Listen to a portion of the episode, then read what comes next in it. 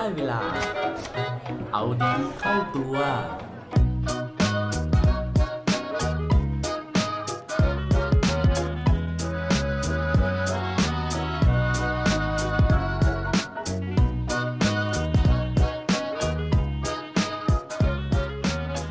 คุณเคยรู้สึก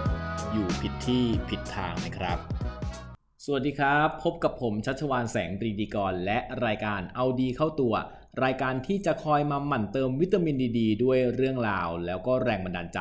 เพื่อเพิ่มพลังแล้วก็ภูมิต้านทานในการใช้ชีวิตของพวกเราทุกคน ก่อนที่จะชวนคุยเรื่องราวในวันนี้นะฮะอยากจะตั้งคำถามให้ทุกคนคิดตามกันนิดนึงนะครับว่า สมมุติว่าคุณเป็นนักศึกษาที่จบใหม่นะครับ แล้วก็มีผลการเรียนดีเยี่ยม พร้อมกับความมุ่งมั่นนะครับ แล้วก็ไฟที่กำลังแรงเลยนะฮะแต่ว่าได้มาทำงานอยู่กับบริษัทที่ให้คุณเนี่ย ชงกาแฟนะครับ แล้วก็ซีล็อกเอกสารทั้งวันนะฮะไม่ให้ทำอย่างอื่นเลยนะครับ ทุกๆวันติดต่อกันเป็นเวลาหลายเดือนแล้วนะครับ ถ้าเจอสถานการณ์แบบนี้ คุณจะทำยังไงครับ ก่อนที่ทุกคนจะมีคำตอบนะครับ หรือว่าอาจจะเก็บคำตอบไว้ในใจก่อนนะฮะเพราะว่าผมอยากจะชวนทุกคนมาฟังเรื่องราวของหนุ่มอินเดียคนนี้นะครับ ผู้ชายที่ชื่อว่ารามานุจันทร์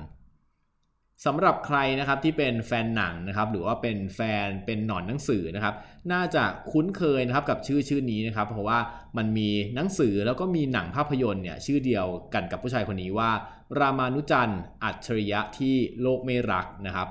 ผู้ชายคนนี้นะครับเป็นคนที่หลงไหลในคณิตศาสตร์มากๆนะฮะแล้วก็เป็นที่รู้จักกันดีเลยนะครับในหมู่ของนักคณิตศาสตร์ โดยเฉพาะสายคณิตศาสตร์บริสุทธิ์นะครับ อย่าถามนะฮะว่าคณิตศาสตร์บริสุทธิ์คืออะไรเพราะว่าผมเป็นคนที่เกลียดเลขมากๆนะครับ เอาเป็นว่าเป็นคณิตศาสตร์ชั้นสูงประเภทหนึ่งนะครับ โดยที่รามานุจันนะครับมีชีวิตอยู่ในระหว่างปี 2430 นะครับถึง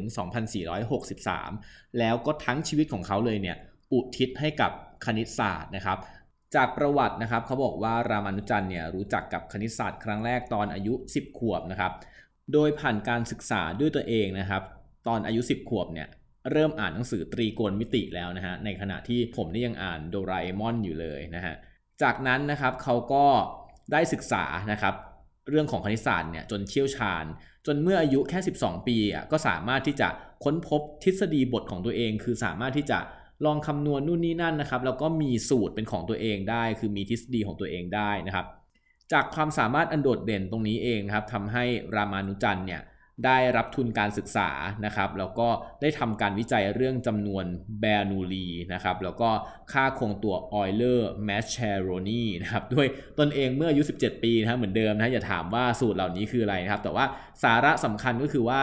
เขาได้รับทุนการศึกษานะครับ ให้เข้าเรียนต่อที่วิทยาลัยของรัฐในเมืองคัมบาโคนัมนะครับ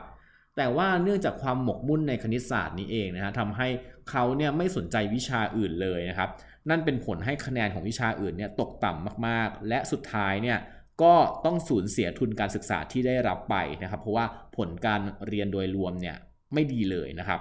หลังจากสูญเสียทุนการศึกษานะครับ ก็ทำให้เขาเนี่ยไม่มีใบปริญญานะครับ นั่นก็เลยเป็นการปิดโอกาสในการที่จะหางานดีๆทำนะครับ สุดท้ายเขาก็เลยไปทำงานเป็นเสมียนนะครับ บัญชีอยู่ที่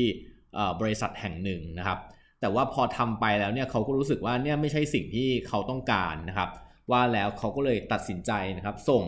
ผลงานวิจัยของเขาบางส่วนเนี่ยไปให้กับเหล่านักคณิตศาสตร์นะครับที่มหาวิทยาลัยเคมบริดจ์พิจารณา 3 คนนะครับ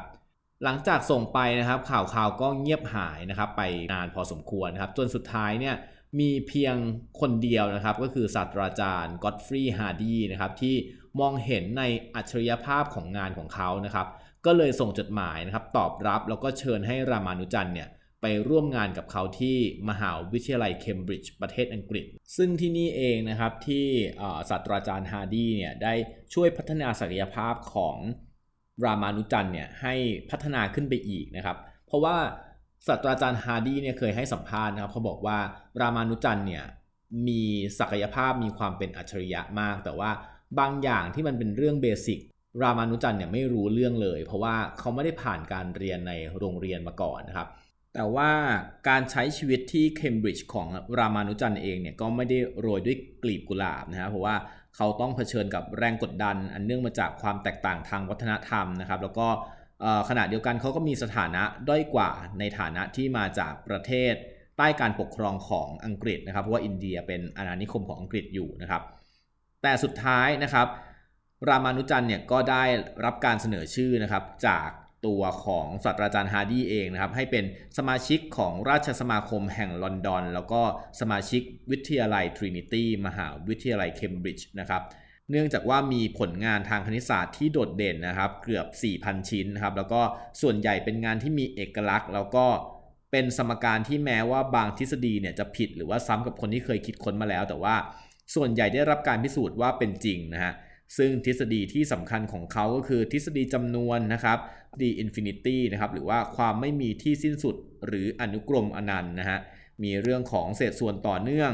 โดยงานของเขานะครับสามารถนำมาเป็นส่วนหนึ่งในการวิจัยคำนวณเรื่องหลุมดำในอวกาศได้ด้วยนะครับมีเรื่องของทฤษฎีเส้นเชือก แล้วก็ทฤษฎีความโน้มถ่วงควอนตัมนะฮะซึ่งทั้งหมดที่ผ่านมาที่เล่าให้ฟังนะฮะไม่เข้าใจเลยนะครับว่าคือทฤษฎีอะไรนะฮะ แต่ว่าถึงแม้เราจะไม่เข้าใจหลักการทางคณิตศาสตร์ของรามานุจันนะครับ แต่ว่าเราก็ได้เข้าใจนะครับ เรื่องของการใช้ชีวิตหลาย ๆ อย่างจากชีวิตของเขานะฮะไม่ว่าจะเป็นเรื่องของความเพียรนนะฮะซึ่งเราก็จะเห็นว่าเขาเนี่ยขนขวายนะครับหาความรู้ด้วยตัวเองตั้งแต่เด็ก ๆ นะครับ แล้วก็สามารถที่จะเรียนรู้ด้วยตัวเองให้เกิดความแตกฉานได้นะครับ ที่สำคัญก็คือเขาไม่ได้เป็นคนที่นั่งรอโอกาสนะฮะเมื่อเขาเห็นแล้วว่า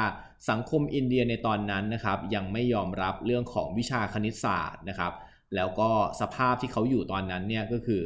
การที่เป็นเสมียนเนี่ยไม่ได้ตอบโจทย์ความฝันในชีวิตของเขานะครับ เขาก็สร้างโอกาสด้วยตัวเองนะฮะด้วยการเขียนจดหมายนะครับไปยังประเทศอังกฤษเพื่อที่จะสมัครงานนะครับ เพื่อที่จะขอโอกาสให้กับตัวเอง และสุดท้ายเขาก็ทำสำเร็จ กลับมาที่คำถามตอนต้นของเรานะครับ ถ้าคุณรู้สึกว่าที่ที่คุณอยู่ไม่ได้ทำให้คุณมีความสุข คุณจะนั่งบนแล้วก็รอโอกาสมาพุ่งชน หรือจะลุกขึ้นแล้วทำอะไรบางอย่าง และปิดท้ายวันนี้นะครับ ด้วยโคตรดีโคตรโดนอีกเช่นเคย วันนี้เป็นของวินสตันเชอร์ชิลนะครับเขากล่าวไว้ว่า คนที่มองโลกในแง่ร้ายนะฮะก็จะเห็นแต่ความยากลำบากนะครับในทุกโอกาสที่เข้ามา ในขณะที่คนมองโลกในแง่ดี จะมองเห็นโอกาสในทุกความยากลำบากที่เข้ามา อย่าลืมกลับมาเอาดีเข้าตัวได้ทุกวันจันทร์ พุธ และวันศุกร์รวมถึงฝาก subscribe เอาดีเข้าตัว podcast ในทุกช่องทางที่คุณฟัง รวมถึงกดไลค์กดแชร์ ในทุกโซเชียลมีเดีย Facebook IG และ Twitter สุดท้ายนี้ have a good day ขอให้วันนี้เป็นวันดีๆ ของพวกเราทุกคน สวัสดีครับ